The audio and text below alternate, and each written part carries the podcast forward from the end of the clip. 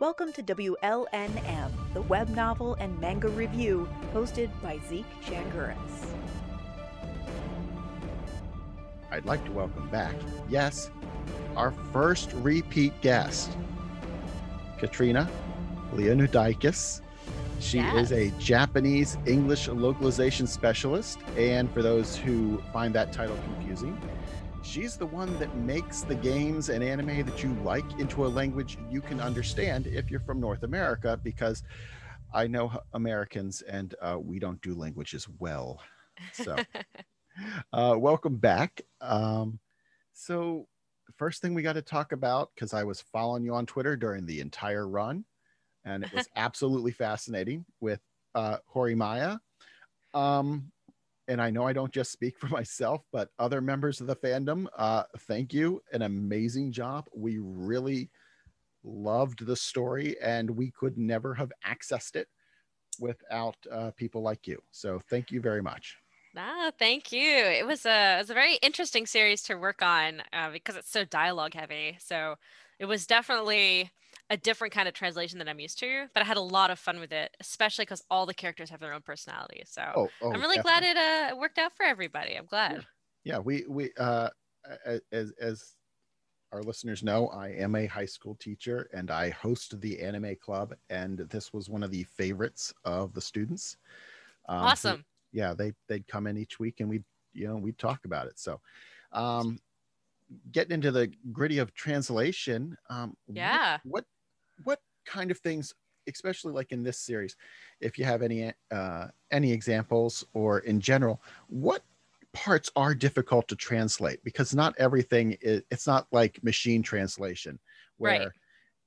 trust me we tried turning the machine translation on for a netflix show once and oh my god how bad it was you could even if you don't speak japanese you could look at the words on the screen and the machine was not matching up with the japanese that you knew in any way shape or form so Mhm. what's the most difficult parts to translate Um, that's a really good question. Um, and I think it really depends on the translator you're talking to, because even within like anime and manga translators, everyone kind of has their preference for what they do like to translate, what they don't. Like me personally, like anything that's going to be super historical drama, like I, I will not touch with a seven foot pole because I'm so bad at history. um, but I have other translator friends who are like, oh, if it's like science fiction or like mecha, anything highly technical, like I do not want to have to be spending two hours looking up how like a servo motor works, kind of thing. um, but it kind of in general, I would think the one thing that makes um, anime and manga and pretty much anything that is audio visual um, is the fact that you have this visual element. Um, so take for example, if you're translating a book. Um, and they have like a random reference to maybe a Japanese band, or they're talking about some random building in Tokyo that everybody sees all the time um, when you're translating that for an American audience, depending on your approach, like let's say they really want you to change the reference to something that maybe a general American public might understand. So you might change it to like the Empire State Building.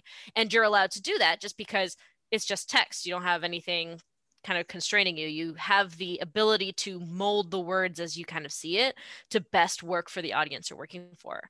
Um, you don't get that much freedom when you're working with audiovisual work. So, like for example, with an anime, um, if the characters are walking through Tokyo and point at the building and the shot changes to show you the building, you can't change the reference because the building is on the screen.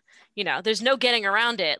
There's even if you try to change the Empire State Building, everyone's going to go, that's not the Empire State Building. I know what that looks like. So it's a lot of the visual nature of things like TV and movies and whatnot make it difficult to do things like references or even language puns that are based around kind of visual objects. Or the other way around, they make an animal pun and they show the animal on screen as part of the joke, but maybe it's not the same animal to the same word in English. So it's um it's definitely an interesting time when those kind of pop up because you're like, ah, geez, like now I gotta all right, how am I to work with this? Like, there's a monkey on screen. Like, what can I do with a monkey in English? It's going to f- use the same kind of pun or play the same kind of purpose as the Japanese did. Um, so that's definitely something that's uh, that's probably the most challenging. But I really enjoy those kind of moments that pop up because you have to get really creative. it's kind of like um i always find some japanese borrowed words i guess like penguin is Mhm. always sounds like pengi hmm or cake is cakey. They Yep. adding the adding that extra syllable just makes it you're like, okay, I know exactly what they're saying. It's not quite what I imagine it to it should sound like, but it's it's close. So hmm um now is that um now that we talked about some of the difficult stuff now are those lack of a better term the only way i can think of it from like high school is those cognates are hmm do those cognates make it easier or more difficult Um, that's actually a really great question. Um, so there's always a little bit of an issue with cognates because a lot of cognates in Japanese from English are false cognates. Um, for example, in Japanese, the word baiku does not mean a bicycle; it means a motorcycle. Um, or for example, Japanese stovu, which you might think, oh, it's like a stove you cook on, actually means a space heater. Um, so there's a lot of borrowed English words in Japanese. We call it wasei eigo. Um, that don't exactly mean what they mean in English, but are used all the time in Japanese. Um, and nowadays, we know like if we see baiku, we go, okay, it's going to be a motorcycle or let's my motorbike kind of thing.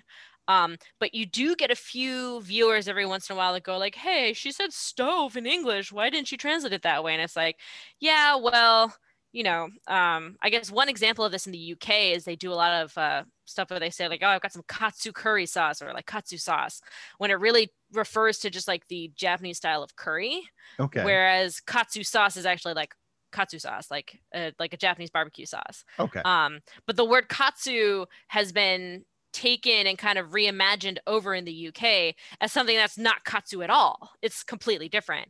Um, so kind of in the same way, Japan has borrowed a lot of these English words and is using it in their own way, um, kind of like stovu and baiku.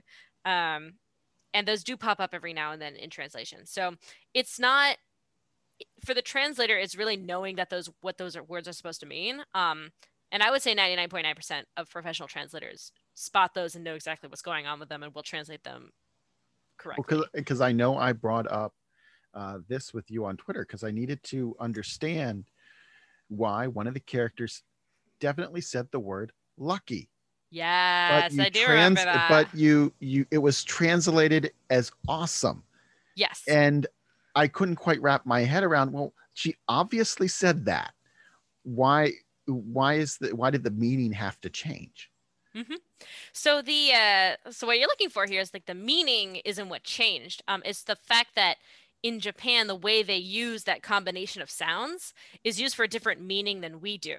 Um, so it's hard to find a really good English equivalent off the top off like the top of my head. Um, but in I mean it's kind of the same way like in um, in the U.S. we call trucks truck, but if you go to the UK you might call it a lorry. right Um, or like when you say, "Hey, can I get some chips?" In the UK, you're gonna get big fat fries, and you're not gonna get like actual potato chips; those are crisps. Um, so kind of in the same way um, as we were talking earlier, where they're adapting these English words for their own needs. Um, they're using these words in different situations to mean different things. Um, so every and it really depends on when you're translating, you're looking at how people are using language versus the literal meaning of it. Um, so there are definitely instances where Japanese character might go, "Oh, sweet, like lucky, I got the last cake that was at the bakery." Like that's uh, you may be you may actually translate that saying, "Ah, sweet, I'm so lucky, I got it." But in terms of natural English, um, you very rarely hear someone straight up just go, "Oh, lucky, I got this." okay Um, you're hearing more of a natural dialect, like "Oh, sweet," or like "Hell yeah, I just got this." Yeah. Um, versus the word "lucky" gets used more, just like, "Oh man, they're so lucky. I can't believe Well- you get to do that." So Well, it's slang- knowing how they're used. I Um, imagine slang locally. takes a slang takes a special um, touch because I Mhm. know I've seen subtitles that have translated things to hella mm-hmm, like that's hella good mhm. which I'm like how do you take I'm pretty sure that there's there's not a natural cognate there for hella because and maybe it just is something that was adapted in a what I would now call a younger generation. Um, I, I remember pre hella as a f- word that we used in our language. I mean, Mhm. to me, it seems like something that's only come about in the last 10, 15 years. So, well, I can tell you that it definitely wasn't. Um, as a SoCal native, we always make fun of our Northern California friends because Northern California uses the word hella a lot. We do Ah. not. So when I was starting college back in 2009, we had a couple people come down to our SoCal University um, from NorCal, and we had to tell them kind. It was kind of like a half-hearted bullying, like halfway joking, but kind of not really being like, "We don't say that word down here. You say hella, we will make fun of you." Um, and they did, and they did stop ta doing it. But it's funny that you bring that up because, um, yeah, um, and it's definitely the thing that we need to understand about translation it is not about finding these one-to-one cognates or these one-to-one words. Like if you see a word in a translation that where like someone says hella your immediate impulse shouldn't be to look at the japanese and go okay which one of these sounds equals hella? Because that is not how translation works. It's how google translate thinks translation works um, which is why it gets shit wrong all the time. Yes. um, but in terms of translation it's it's not about word to word it's about meaning to meaning um, and meaning is so complex because it's not just the words that a person chooses to say it's who the person is how those words and relationship relates to whoever they're talking to. It's the current place they're in like if are they at a school or are they at a bar? Um, and then you look wider at like the bigger country are they in a fantasy world? Like are they in a strife, strife political situation? Um, so there's a lot of things to think about when you're thinking about how to get that meaning to come across. And a lot of it comes down to this thing that we call in translation theory called equivalence theory, um, which I like to describe as, you know, if this character was speaking American English and not Japanese, um, and he was in the same situation, like how would he express himself? Um, using English versus Japanese. Um, so that's why you'll see characters starting to use a bit of English slang. Um, you'll see them start to contract words or, you know, use like instead of saying going to they'll say gonna um, and that's all to create that feeling of they are speaking natural english they are native english speakers um, they just happen to be in japan Okay. And uh, this all boils down to your Queen of Context moniker on Twitter. yes Yes. Yes. And and I you're you're you're definitely um I mean that's de- context is key because there hell just in English there are so many radical. Radical means I can think of three separate things the radical means off the top of my head. Mhm. and depending on the context radical itself could mean a very different thing. There's you know radicals in uh, in chemistry and physics and then there's radicals uh, people trying to shake up the world. And then there's the socal radical. Radical dude. Yeah. Or, tur- or turtle speak either one you know. But yeah it's yeah context especially i- i- is something that we take for granted in english especially since we have so many words with multiple meanings. I Mhm. guess they're homonyms? Or are they they're they're Yeah, one of those things. Uh, homonyms i think homonyms could do it but homonyms i mean you get stuff like like c would be a homonym and it's spelled different ways but sounds the same. Yeah. Um but even you know the word to see can mean different things like like i see my friend over there versus i'm seeing a movie. Yeah. um it's 'Cause I- two completely different things. Right. Because i remember in one of my various attempts at japanese taking a japanese class they were trying to get under make us un, help us understand the context of umi Mhm. like being at the beach though they may say umi and referring to going to the beach umi referred to actually being immersed in water is, is what the japanese instructor was telling me it, it- it's not necessarily Hmm. going to the beach it's literal translation is being in the water and this is what you know the nice 60 year old japanese woman was telling me Mhm. and so it's it's it's it's interesting to see how these play out especially since you get used to hearing these japanese words and having a rough idea of what they mean uh, Mhm. as a non as a as a non japanese speaker but then seeing the translations and being like okay you you can't help but be like all right so what is that supposed to say Mhm. because they definitely said this, but in the Japanese, but then now with this added context layer, a lot of it can make a lot more sense. hmm Yeah, it's um, and that kind of made me think of two things while you're describing that. I mean, the first thing is obviously at its core, language is literally just a bunch of mouth noises that we attribute to some abstract concept or thing or action. Um, and the way that different cultures have attributed certain mouth sounds to certain concepts is completely different.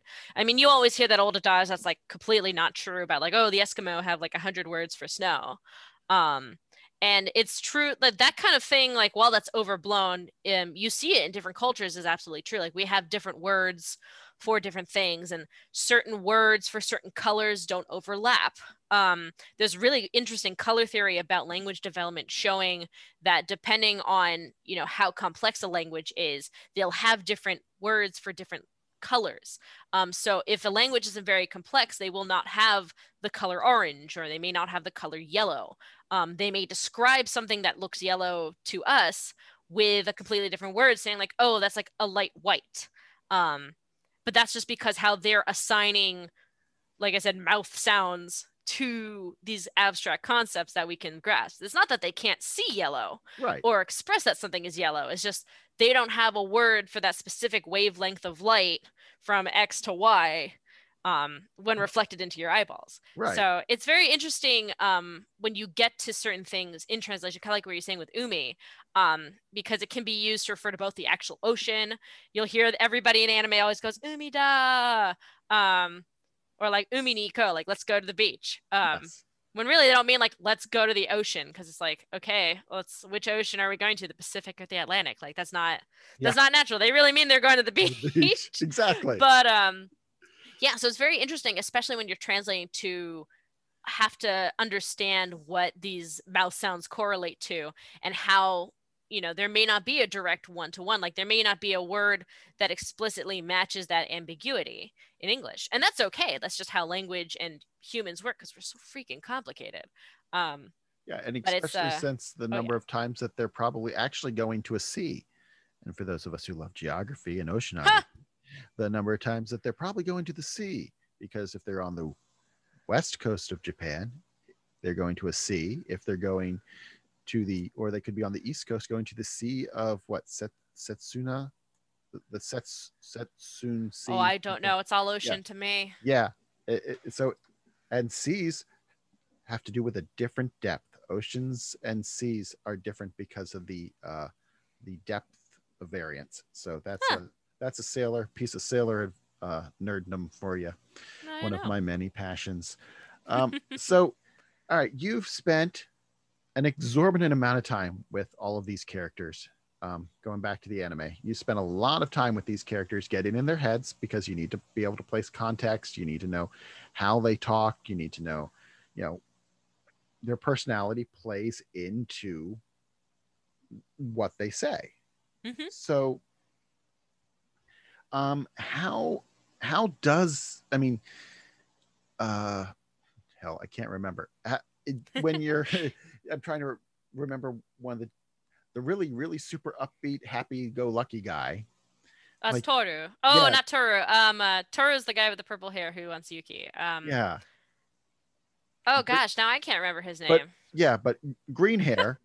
yes, green hair. Happy, there we go. Happy, happy go lucky at home at at school, calm at home. Yeah. How is it? Like, did you have to get a good feel how do you get a feel for okay this character is going to be like da da da da da and how does that play into how they how you approach words? Yeah that's a that's a really good question. Um obviously like one of the things that's both a very big challenge but one of the things i like the most about working with subtitles and with entertainment is being able to craft those character voices um, and Japanese is a great language to translate out of for that because they have a lot of little linguistic nuances that can really give you a better feel for the character. For example, I'm sure you're very much aware of the different personal pronouns that people use. Yes. You've got your watashi, your ore, no boku, and just the way that they pick their personal pronoun alone gives you a little bit of a sense as to how they carry themselves and you know how they might speak maybe in English. Okay. Um, so that gives you an idea, um, just kind of taking those linguistic cues. Um, and then for me, kind of when when we're writing that, I also think a lot about how the characters are not only interacting with each other in the show, but the role they're supposed to play in the show. Um, so, and again, I cannot remember this guy's name for the life of me. I've like already moved on to my my summer shows, so I've like purged all my Horimiya knowledge. Um, but um, yeah, with him, I knew that the role he was playing in the show was going to be this really this comic relief. Um, I did read the manga, and I knew that he popped in every now and then just to kind of like get beat up on by the main characters and just be a little bit silly. Um, and he did have a serious side later in the show, but knowing that this already very goofy guy in Japanese is going to be this comedic relief. Is um, it, would it be? Is it an L? Lori, Laura, Lori, C U, um, I U R A. Oh, Iura. Yeah. Yes, that, that's, that's, it, him. Iura. Yes, yes, yes, yes. I remember him now. I remember a poor Yurikun. But yeah, so um, that was definitely kind of kind of knowing that I knew like okay he's got to be like peppy he's got to be upbeat he's going to be slangy like you know and this does come up a lot you know even in the anime people point out like oh yeah he's super peppy super upbeat like that's his shtick. Um so really going hard with that kind of like they went very hard on it in the Japanese made it all the more apparent when he does go home and he does get a lot more low key um, making sure that we avoid a lot of that silly language we make him sound a little bit more blunt because he is more blunt in the Japanese. Um, so a lot of it is matching the intonation, but also making sure that that gets across in English. Okay, all right. It's yeah. It, I I find it kind of. I mean, I always love the. Why won't you? Why are you speaking so formal? I mean, being around high schoolers oh all the time. God. Time I can't imagine one speaking formally to me at any given time. But the the idea of difference between formal language and relaxed language is just yeah one of those things yes oh man i'm so glad you brought up that scene because it was like that was a really rough scene for me to translate because yeah. like um because for anybody who doesn't know the japanese grammar you conjugate verbs differently based on how formal you want to be to the person who ranks either above or below you. Um, so mostly like, like if you're in school, you're to use like a plain, like a plain language to all your friends and classmates. But when you're talking to a teacher or maybe like an upperclassman or even somebody in your grade you don't know, you're to use like a more polite version. So you're literally conjugating your verbs differently based on who you're talking to. Uh, and the English equivalent that I would say for this is kind of the difference between you might ask your friend, like, yo, can I go to the bathroom? Where you might raise your hand to the teacher and say, like, may I please go to the bathroom, Mr. Blah, blah, blah. Yeah. Um, so we do have different registers in English, but it doesn't function the same way in Japanese, um, which is why when you get stuff in both anime and manga, when people are like, hey, why are you using these grammar forms instead of these grammar forms? You're like, well, shit. And like, now we now I gotta make sure that I've been consistent with this guy's speech patterns. That like I have to go back. Um, like luckily I knew it was coming, so I was able to kind of prepare his very formal kind of speaking style beforehand. Um, so it was already pretty apparent that he does speak a little bit more formally, a little bit more reservedly. So I, I made sure to pump up the register on him a little bit. So when they did bring it up in conversation, it wasn't going to be a complete like, well, he speaks normally in English. If people could go like, oh yeah, I guess he like he's he's been kind of like taking a step back from everyone. So yeah, no, that was uh, that's the kind of thing that a Japanese English translator sees comes up and they go, ah, oh, gosh darn it, like here we go. so you've been inside these uh, characters' heads, so to speak, um, and something. Let, let's decon- let's deconstruct uh, Hiyori just uh, for a second. Um, I know that her violence, uh, violent tendencies um, t- towards her father, etc., are mm-hmm. much for comic relief as anything.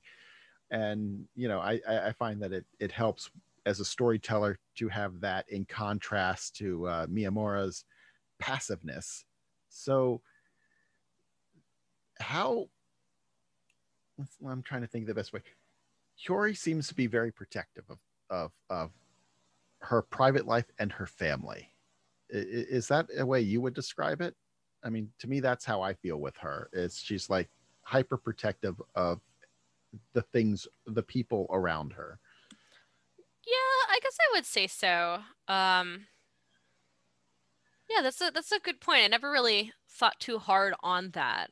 Um, but yeah, there's definitely some some weird stuff going on in the background with her family, um, and that's never touched on in the manga or the original work at all. Yeah. Um, which is kind of nice that we don't have to go through this huge arc, being like, "Here's what happened between my mom and dad," and like, "Here's why my dad is literally never home," kind of thing. Like, yes. it's almost kind of nice that it's not explained because it's not important. Yeah. Um, it would have just yeah. dru- drug things down but I, I i found that you know and i understand that it's kind of like a almost like a punch and judy thing for lack of better analog um because she's so much more assertive than he is that it, it, makes for good comment uh makes for good comedy. Um what do you think of their relationship of our our two main characters relationship? What do you think that it is that really draws the two of them together I don't know. I have some hot takes about the relationship that I'm not sure I should be airing. okay all right I uh, Miyamura is a sweet boy and deserves better. Is all I'll say. Hori Hori needs some therapy. I think that is clear Miyamura probably also needs therapy too. I- yeah uh, Hori, Hori is absolutely not emotionally related, ready to be in a relationship. Mm. Like, well yeah. my my my my one issue that that it, it goes back to you know how i was raised. It, it, like for i guess for everybody it goes back to how you're raised. But the whole um yell at me thing when it first started it i understood it's it was for comic relief but it really made me feel uncomfortable. The you know miyamura uh you know yell at me uh call me a bitch and um you know drag me away as a turn on really kind of made me squirm a little bit. Yeah, it's a little weird. yeah they they, they are uh, a, a little weird but you know i'm not one to you know throw uh, stones in glass houses. Um how about uh that when you were doing do you do these when you're doing this are you doing it sequentially like as as the story progresses or do you do them out of order? Okay. No, I do it all in order. so how do you how did you feel uh in that you know when you're wrapping up like their relationship at the end of that um at the end of 13 where you know they basically say that they're going to get married but there's no like i don't know doesn't put a ring on it even though they are high school students you know? You know, it's it's interesting. I think, and it, it's different for me for every series that I work on. Um, I'm pretty picky when it comes to things like pacing and whatnot, and I definitely think that Horimiya dropped the ball a little bit there at the end. on pacing that i've I've, Yeah. I've seen that a lot from from uh, i mean there's at least two or three hot take youtube videos out there oh yeah, no, I don't, know I don't think about the pacing for that final uh that very that final set Right.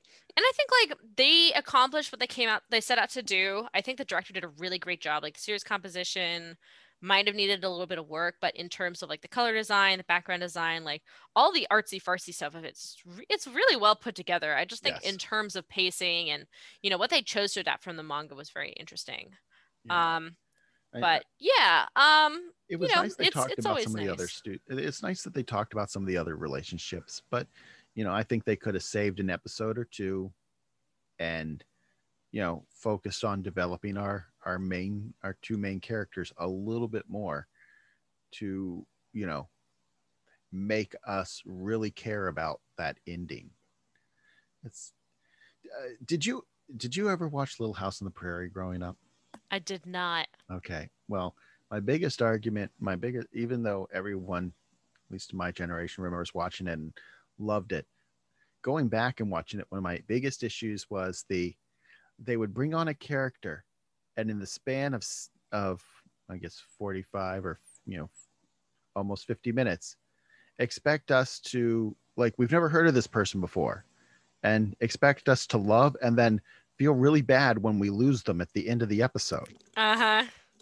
and it's that kind of thing that always you know that's it, it's like you know friend the friend of the week that would come on and we're supposed to emotionally invest ourselves in and i think if Mhm. they'd given our, our our couple just a little bit more a little bit more time we could been far more that that final part of their story could have issued a little bit more of an impact but mm-hmm. I'm not I'm not a director being paid. I'm just an armchair, armchair, armchair anime analyst. So, Oh yeah. yeah. so, um, when you're, well, we talk, we talk, we definitely talked about, you know, how much context has to do with things. Mhm. Um, do are some types of characters have you found like some arc archetypes easier than others to translate? Yes, absolutely. Um, and I think it really depends on the translator as well. Um, but for me, I do really well with, um, I usually do really well with comedies. Okay. Um, just because I don't want to say that I'm funny, but I have a lot more fun, you know, writing that kind of dialogue, adapting jokes and whatnot, making people sound very casual. Um, I would say your your run of the mill, like your your high school students, your kind of your slice of lives are all pretty easy for me. Um, but there's definitely a couple archetypes that I really struggle with. Like um, you'll get the like the like the 600 year old like vampire who wants to speak in a very archaic form. Um, not only is understanding those people a little bit more difficult because they're intentionally being obtuse, but once you understand it, you have to put it in an intentionally obtuse way in English, um, which usually means using more words, and we only have so much length in a subtitle or a piece of game text. So it's not always easy to render those out in a way that'll fit on screen. So it's like you're listening to Japanese, you're translating into English, and then you're translating it into Shakespeare. A little bit, yeah. That doesn't sound fun. It's it's not, but there are some translator colleagues of mine who really love that kind of stuff. Like I had a friend of mine who was absolutely elated when she found out that she got to do like a Shakespearean accent for a bunch of characters because she loves Shakespeare. And she's like, "Oh my god, like I can't wait to do it. Like we're gonna go full Tempest on these guys." And I'm like, "Oh man, like you have fun. I'm I'm perfectly happy staying with like my slice of life, my comedies, you know, more serious dramas. Um, yeah, I've been doing a lot of fantasy recently, um, and that always offers a, real, lot of really interesting opportunity for designing speaking styles and you know, kind of whatnot. So, and I and I imagine that is also my love is uh, uh, one of my my loves of uh, Japanese fantasy is so many times they set it in a European setting and they use like the most made up English sounding names for things. Yep, and it just makes it, sometimes you're just like okay why don't you just call it you know the water palace? You know or yeah they they they use these and you're like oh so it's the land that sits next to the sea. You know why not just call it beachfront? So yeah. yeah. Yeah and that's um that's something you see a lot especially um in like japanese tropey fiction that takes place in these kind of western fantasy worlds um especially if you're looking at younger authors who are publishing their own light novels that eventually do get turned into anime is you're looking at a lot of more expe- uh, inexperienced writers who are following the tropes of being like i'm just going to choose an english word that sounds cool or i'm just going to call this place like waterland or like yeah. you know they they pick kind of whatever at random. They're not experienced writers they're just having fun and then all of a sudden their story goes viral um, and now they're making an anime um, or a video game. And then i have to sit down and go okay how the heck are we going to do waterland? Yes. Um, so and it's interesting too and we're seeing a shift in subtitling away from staying with some of those names um, and trying to go a little bit more creative um, in video games for the longest time um, even looking way back like final fantasy 7 kind of stuff like you look at the difference between the japanese names for spells or for monsters and they're completely different in english. I mean just look at the pokemon like the names of the original pokemon are completely different from the original pokemon in japanese say for like maybe pikachu um, which makes sense because a lot of those names like even pikachu is is a punny name on like lightning rat. Yeah um so or changing the names in english makes sense. Charman- charmander definitely sounds like a 100% japanese name yes. Yes right? So it's um so in terms of gaming and whatnot like game localization really does aim to change those to have that more equivalent experience to make it sound more natural in english. Um but you haven't seen that very often in subtitles because like one we are just starting to get a really a lot of more professionals into the anime subtitling scene and two we still have a very loud contingent of fans who will hear them call the kingdom watarando and say hey how come you called it beachfront like yes she clearly says Waterland. What are you doing? You're ruining my show. Yeah. Um, so it's um it'll be interesting. Um, and as we move forward, I think we're going to have less and less of that and see a little bit more of creative translation come through. Um, we're already seeing that on stuff like uh, like Disney movies being translated into other languages. I mean, you look at the Ghibli movies. Um, yeah. translation's evolving, um, and people are going to have to get used to it. But well, I, I think yeah. translation, uh, like all language, uh, is, is is you know, you can attest to, is constantly evolving because what meant something 10 years ago does not necessarily mean it means that today. So. Right. Well, I mean, more like in the like I think you're right, but also talking about like the theory of translation has been continuously evolving. Um, you go back six or seven hundred years back to when people were arguing about how to best translate the Bible, um, and there were a lot of different literary and translation theories on what the best way to translate something was. Um, and we're starting to see a shift in that um, probably for the last 60 years. I think we've been kind of in the same place.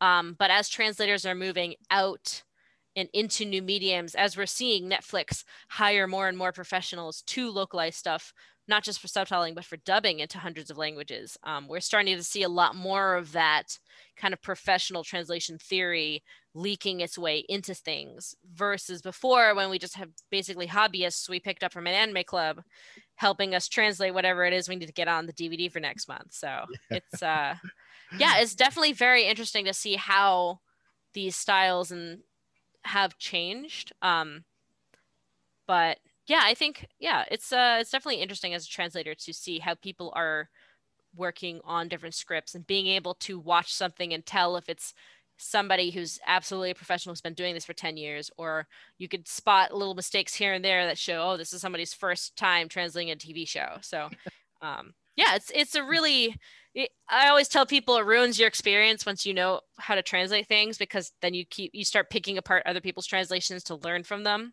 Hey, I, uh, I watch oh, yeah. I watch the news with the same critical eye. I'm sure you do. Twenty years in broadcast, I watch a local news station when I travel. One of the first things I do is I watch local news, and I'm usually not that kind. So, oh yeah, yeah. But um, uh, thank you um for joining me today, joining our audience, uh, and we can find you on Twitter at Katrina L Translator Yes. I don't know how to I don't know how to pronounce that in a way, but I'll put that up on the screen. It is all good. And if you if you can't type that out, if you just look up Katrina translation on Twitter, it'll probably pop up right there. Right. There are very few Katrinas. Yeah. Um, thank you very much. And uh, I'd like if you at listening would like to hear more like this and like to listen to more authors, artists, creatives, and industry pros out there, please click the subscribe button. And until next time, keep reading. This has been a WLNM podcast.